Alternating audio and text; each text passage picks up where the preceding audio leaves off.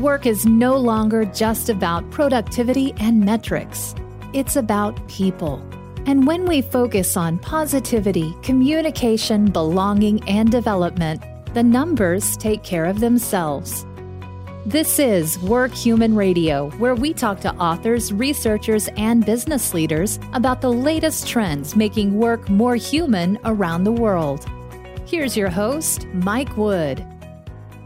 Thank you for joining us for another Work Human Radio. We are rounding out our month long coverage of Black History Month with a very special interview with Susan Reyburn of the Library of Congress. I was able to visit her last month and see the Rosa Parks exhibit, and she was just wonderful to talk to in terms of her knowledge of the subject and the connections she was able to make with Rosa and her fight for equality and recognition and even the things that she did in terms of workplace rights. So enjoy this interview. It's a little bit on the long side, but there's a lot in there that is very valuable. And if you get the chance, go visit the Library of Congress and check out some of their exhibits because they're just fantastic. So enjoy this interview, and I will see you next week at the next episode. So, how do you even begin to start putting together something like this? Like, what's the timetable? What was the timetable? Well, we started more than a year ago, and I spent a lot of time going through the digitized photos because there are about 2,500 photos in the collection of Rosa Parks, many from her own family, private photographs, in addition to things like newspaper coverage and professional photos. Then I started reading because the library had digitized the collection, started reading all of her letters, started reading all of her musings. She didn't really keep a proper diary. What she did was she wrote on every scrap of paper that was available. So it could be the back of a church bulletin, it could be an NAACP meeting agenda. She was writing on paper bags, she was writing on whatever she could get her hands onto. And so going through and reading all of that and starting to think about, all right, what is it that's important to her? What is it that she keeps going back to? There are certain themes that she keeps touching on in her writings. And one of the things that you find when you go through this exhibit or you read some of her material is she uses the motif and the idea of being on a tightrope, that living in a segregated society, you were always on a tightrope. You were always having to do mental and physical gymnastics to work around really difficult situations. And you never really knew if you might fall. And so that idea keeps popping up again and again in her papers. And you see it here in the exhibit as well. That's great. I mean, so I'm looking behind me at kind of like the way she started out in her family. Can you kind of just tell us a little bit about her humble beginnings as well? Very, very humble beginnings. Her grandmother, in fact, was born into slavery and was a young girl at the time of emancipation, then 1865. So she did hear about this in her family. She had a great grandfather who was a Scotch Irish indentured servant, and a grandmother who was a slave, and a great grandmother who was a slave. And then you can see this is a nice but modest house here in Alabama. Her family, they were all farm workers. Her father also was a carpenter. He left the family when she was two and a half, and her younger brother was on the way. And so she did not grow up knowing her father. She worked after school, cleaning classrooms, helping an aunt who was a domestic. She was always working. She talks about the fact as a kid that she didn't have much time to play, that sometimes they would get together and play ball with some of the neighborhood kids, but for the most part, she had work to do. And she talks about family members working for 75 cents a day in the fields. Her mother was a school teacher in a rural schoolhouse, but also had household responsibilities and stuff. So it was a very humble and poor beginning for her, but it wasn't that different from a lot of the people that she knew in Pine Level, Alabama. So, where do you think the first kind of musings of her experience that kind of led her to finally say, this is enough? Like, I think you have some of the artifacts here. We do. We have a couple of artifacts that show that really early on, she is seeing that there's a difference in the way white children and white families are treated compared with black families and black children. This is her notepad that she has where she's writing about early childhood experiences. And she talks about being a six year old and this would be in 1919, with the Ku Klux Klan raging through the area. It's right after World War I has ended, and a lot of black soldiers have come back expecting respect for their service, expecting to get their rights. And there is huge pushback nationwide, and the Ku Klux Klan is responding to this. So she writes about sitting up all night with her grandfather, who has a shotgun and who has boarded up the house. And if any Ku Klux Klanman comes in, he is going to open fire. And she remembers this as a six year old and hiding other family members in town in their house when this was going on. She also writes in another bit of memorabilia a white boy gave her kind of the evil eye and was threatening to beat her up. And so what does she do? She picks up a brick and she says, you know, she just probably gives him the look, don't you even think about it. And he walks away. And she tells her grandmother about this. And her grandmother warns her, you know, you've got to be careful. You have to behave. You cannot mess around with some of these white folks. And so she's learning very early on that things are different between herself and her neighbors and that this is something that she's going to push against for the rest of her life. And she lives to be 92. so it's a long life of pushing. Yeah, she back. only died in 2005. 2005, right? Yep. right. Mm-hmm. So, how did she get started in terms of her activism? So, where she really became organized and working through organized methods for civil rights work and for Black rights is her husband, Raymond, who she meets in 1932. He is working to help with the defense of the Scottsboro boys who were falsely accused of raping two white women. And the boys, they were all teenagers, were arrested and eventually sentenced to death. And even the judges and the lawyers all knew that this was a farce, that this was not true. And yet the prosecution continued. And it was working with her husband and having secret meetings at their house and working with others who were trying to overturn the convictions of these men that she began to learn about organizing. And a lot of the people who were involved in the Scottsboro case also turn out to be some of the people who lay the groundwork for the modern civil rights organization. And so she's mm-hmm. right there involved in it. Right place, right time. Right place, right time. Horrible situation though. But she begins working in the 1940s for E.D. Nixon. And he is the president of Montgomery's local NAACP chapter. And so she learns quite a lot from him because he's also serving as the head of the local branch for the Brotherhood of Sleeping Car Porters. And so she is learning about labor issues there as a result. She's coming into contact with a lot of people who work in the unions as a result of this. And so she never backs away from it. Even during the Cold War, when she's accused of being a communist, there's a lot of red baiting going on. She never backs away from her associations with the unions. She speaks at their meetings. She is in touch with them by correspondence for the rest of her life. And it becomes one of the most important things. And we have a small collection on display, but we actually have a slew of pins representing different labor groups, different union causes. And she would go to demonstrations, she would go to sit ins, she would go to rallies, all of the stuff that were out of the union movement. And so it's something that from the time she's a working adult, this is becoming part of her mission. Yeah, so she knew right away, as work is a kind of reflection of society we live in, that there was even this division that that followed her to the workplace, that things were not equal. Right. One of the things that absolutely amazes her is working at Maxwell Airfield and it was integrated. And that sort of blew her mind. But then at the end of the workday, she would get on a bus and it would be an integrated bus and she would sit and chat with some of her white colleagues. They would get to the edge of the base and then she would transfer onto the city bus. And now she's having to sit at the back of the bus and now they cannot sit together. And so as soon as she leaves the base and she's on city property, there, boom, segregation has kicked in. And so what's interesting about her time at the base is that she realizes that it is possible for blacks and whites to work together without the base exploding and that this is possible. But the city of montgomery will not tolerate this. And so it's going to be a few more years before she has her incident on the bus that launches the montgomery bus boycott. But she's already become aware at this point that it is possible for people to work together. But there are also a lot of people who don't want that to happen. Mm-hmm. So let's talk a little bit about the bus boycott and how that kind of came together. I was just reading through some of the exhibits and I didn't realize that the same bus driver from the day before who had left her off the bus in the rain was the one to pick her up the next day. She'd had a run in with this driver, James Blake, about 10 or 12 years before, too. And she tried to stay off his buses. And one of the things that people have said was that she was planted to be on that bus that day to cause all of this. And she has said in her autobiography, no, that's not what happened. That if she had been paying more attention that day, she would have noticed that James Blake's bus had come by and she would not have gotten on it. But she did. And so she is sitting here. You can see we've got this drawing that was used in some of the court cases. you can see where she is sitting. She's sort of in no man's land. It was not for whites, it was not for blacks, it was where anybody could sit. But once those seats began filling with whites, then black passengers were required to move back. And so she's not sitting in the wrong place. It's not like she's violating that rule. So it's December 1st, which is a Thursday night in 1955. And she's sitting actually originally on the aisle. And that whole row there, two on one side, two on the mm-hmm. other, there are black passengers. They stop outside the Empire Theaters, the next stop, and a large group gets on, and one white guy is left standing.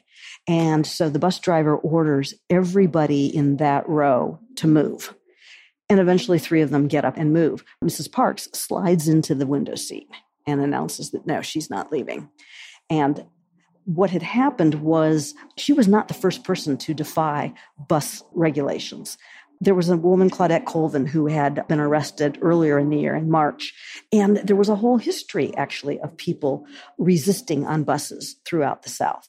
But what made her case a little different was the timing was ready in that Jo Ann Robinson in Montgomery had been planning for years a bus boycott. So they had already worked out some of the logistics. They had figured out what needed to be done. And so by the time Rosa comes along, they've got a plan in place. Rosa is determined to be really the ideal person to take a case to court. She's this middle-aged, respectable woman. Tiny too, right? Tiny and not does not look like very threatening at all. And so everyone agrees in Montgomery that eh, working in civil rights that yes, this is the time to move. And so that following Monday, when she appears in court and is convicted of violating city law, the bus boycott begins and black riders are nowhere to be found. And so you've got empty. And made up a large part. A huge part. In fact, yeah. most of the ridership were black women who worked as domestics and who were getting rides across town. And so that was a huge punch in the stomach of the bus company to lose maybe 70% of their riders. And so there were often buses that were going by empty. And so the bus boycott begins the day that she is in court and is convicted, and it's going to last for 381 days. And it isn't the bus boycott itself that causes the city to eventually relent. In the meantime, Claudette Colvin and other women who had been arrested on these buses had a lawsuit that was working its way through the courts. And so in November of 1956, the Supreme Court upholds that no, you cannot segregate on these buses. And then in December, after Alabama has appealed many times, it's announced that the ruling will stand. And Montgomery has no choice but to capitulate. So there were two things happening at the same time there was the bus boycott, inspired by Rosa Parks, and then there was the lawsuit that was working its way through the cases, through the courts at the time. All the little pieces coming together. All came together, yeah, yeah. So here we have this is very cool. For a month or so, Rosa Parks was working as a dispatcher for the carpool system that was developed. And she's using this little Hallmark booklet that was a calendar and a little notebook. And you can see she's listed all of these names of different drivers who are going to be riding, who's going to be driving, who's going to be picking up they where. They set up their own system. They set up their system with pickup points all over the city. Wow and you called ahead for a ride and people were donating the use of their own vehicles. They were raising money to buy vehicles. They had bought a fleet of about 20 station wagons. Some were donated and they had at one point ed nixon even says you know that they were far more organized than the regular bus system at ah. that point yeah so. That's great. So i wanted to focus a little bit on what she's done in terms of workers' rights in the workplace. And can you talk about her experiences a little bit at work and how she moved towards change there? Okay, well, as someone who lost her job after her bus protest, she was just kind of let go. There was no more work for her to be given, and she was not treated well when she had reported to work the next day. This is always going to be one of the things that is on her mind is she's always working not just for black rights but for fair treatment for everybody and if it's voting, if it's at work, if it's anywhere. And when she eventually starts working in 1965 for the congressman, John Conyers, and she had campaigned for him, and he credited her with ensuring his victory, that's where she really does get involved in workplace issues. She is hired as his receptionist and she does office work, but she's also a member of his social services committee. And she is all over town collecting information on what's going on so that he can assist his constituents. And they get a lot of complaints about things that are happening in the workplace. And one of them in particular that happens is the local IRS office is having problems and people are coming in and they're complaining about the director of the office who is very biased against his black employees. And so what does she do? She and the congressman march down to the office, walk in, start asking questions, tell them what it is they're investigating. And shortly thereafter, the director is removed from office. So this was something that they did. They would investigate cases where people were complaining about what was happening in their workplaces. And she was also involved in supporting labor strikes and being in Detroit in the heart of the automotive industry there was a lot of union activity and a lot of strikes. And we have a picture over here showing her with the congressman, and they're on the picket line. And this is 1986. Here she is in her heavy coat in the fall of 1986. She doesn't age. No, she doesn't. And they're walking the picket lines because General Motors has been using subcontractors. And this is an issue that they do get it resolved. But yes, even up into her 80s, she's still out there and still actively participating in the civil rights movement, in the labor movement, in all kinds of activities. So as we look towards like her later life, can you just walk me through kind of like the recognition that she seemed to get towards yeah, the, the recognition end? really starts to come in the 1990s and it coincides with a lot of major anniversaries mm-hmm. of certain marches, the March on Washington, the March on Montgomery, the bus boycott. And so that's when she finally does start to get a lot of recognition outside the black community. The black community, of course, has regarded her since the early 60s as the mother of the modern civil rights mm. movement. But she starts showing up in school textbooks, and there are Rosa Parks days. Michigan enacts a Rosa Parks Day around her birthday. She's given a lot of honorary degrees. She travels to Sweden and to Japan to accept honors over there. We have a collection of items here that people had awarded her. This is interesting. This was from a federal prison camp and they put together this beautiful plaque. They made it themselves, but she was always working on prisoner defense funds. That was another thing that even in retirement and later in her life, she is raising money for that sort of thing. But she eventually receives these are two of the two big awards the presidential medal of freedom which is the highest civilian award and president clinton awarded that in 1996 and then the congressional gold medal. And what i think is so interesting about that is she's there in the capitol building in the rotunda about a thousand people are there and sitting in the front row is senator strom thurmond who had in 1957 set a record for the longest filibuster on the floor by protesting the 1957 Civil Rights Act. And there he was sitting in the front row as she's receiving this medal from Congress, the Congressional. That must medal. have been great. Oh, I would have loved to have seen it. well, he had uh, he had mistresses, he had all sorts of stuff. He had, yeah. and he had been an ardent segregationist, and here he was at this ceremony. But I think if you look back, I mean, I'm trying to kind of pick in my own brain here. If you look back, even 30 years ago, there were still people that were still segregationists in, in Congress. And we're not shy about it. Yeah. And that, I suppose, is one of her legacies is that that has become something that we've all recognized that no, this was a brutal, awful system and that we weren't ever going to go forward if we continued to live like this. So you and I talked a little bit earlier on the way in about this struggle for equality and that it started with blacks and then it went to women and then there was a great analogy that you had well there was a cartoon that we have here at the library that was of course a cartoon it was a cartoon it was it was a wonderful political cartoon that showed different groups working their way up the steps of the supreme court and that you did. You had the civil rights pioneers, the racial civil rights pioneers. You had the women's movement. Then you had everything from the gay liberation movement to those with disabilities, all of them working their way up the steps of the Supreme Court. And that those who had already achieved official recognition, either through laws or through court rulings, are looking at those still working their way up the stairs and saying, come on up. And it's a really wonderful notion that we have been able to make some progress. It's unfortunate that it's taken us so long mm-hmm. and that it's been so painful and difficult, but that we are making some progress. Well, people empowered generally don't like to give up that power. No, they don't. Nowadays, you have kind of the transgender revolution, and mm-hmm. you have another r- group of people that is, is looking for rights. And it's just, it's everybody that we can find just to be equal Nobody's asking for special treatment. No one is asking for special rights. They're simply asking for equal rights. And I don't know how intellectually you can argue with that. And I think what you see as you go through this exhibit is that that was the case with Rosa Parks too. It was originally her concerns, of course, were racial inequality. But as she goes through life, she becomes exposed to, as most of us do, a lot of other things. And she's becoming aware that there's so much more work out there for her to do. And she does. That's one of the things that she even says, I don't even have much time for a private life. I have so much to do. so so, can you tell our listeners just how long this exhibit is up and where they can go? So, the exhibit opened on December 5th, 2019, on the anniversary of the bus boycott, and it's going to run through August of 2020 here at the Library of Congress in the Jefferson Building.